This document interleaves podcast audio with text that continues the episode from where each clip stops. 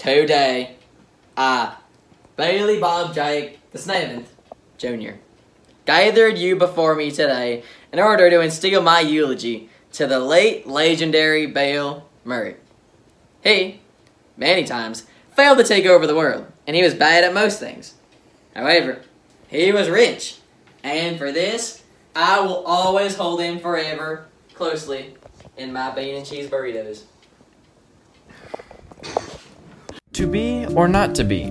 Someone once said it in a story that the protagonist of this story hadn't read. However, he didn't know what it meant. To be, in Spanish ser or estar, was a very broad term. Perhaps it would make more sense if he had read the play the quote had come from.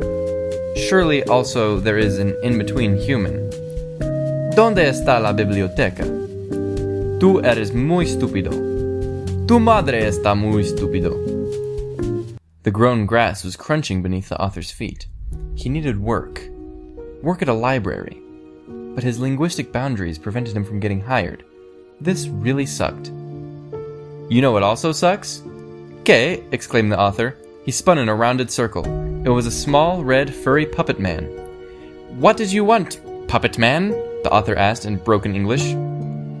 I need a translator for a mission against one of the greatest powers in the universe.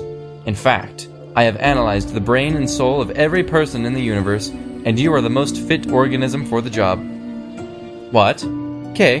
Dios mío, mamma mia, mi hamburguesa grande. Elmo responded, What the heck? I sadly don't have a large hamburger. I can give you a certain power with this log I have. This log comes from deep within the most powerful forest and can give you any power you desire.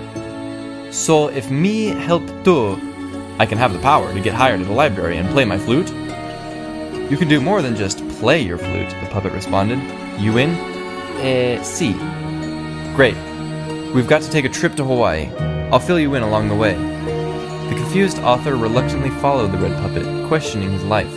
The only reason he proceeded was so he could learn to play the flute and impress the cute librarian.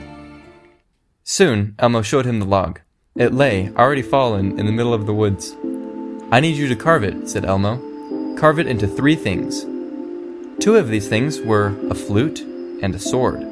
Elmo took the sword to partake in the war, whatever that meant. As for the author,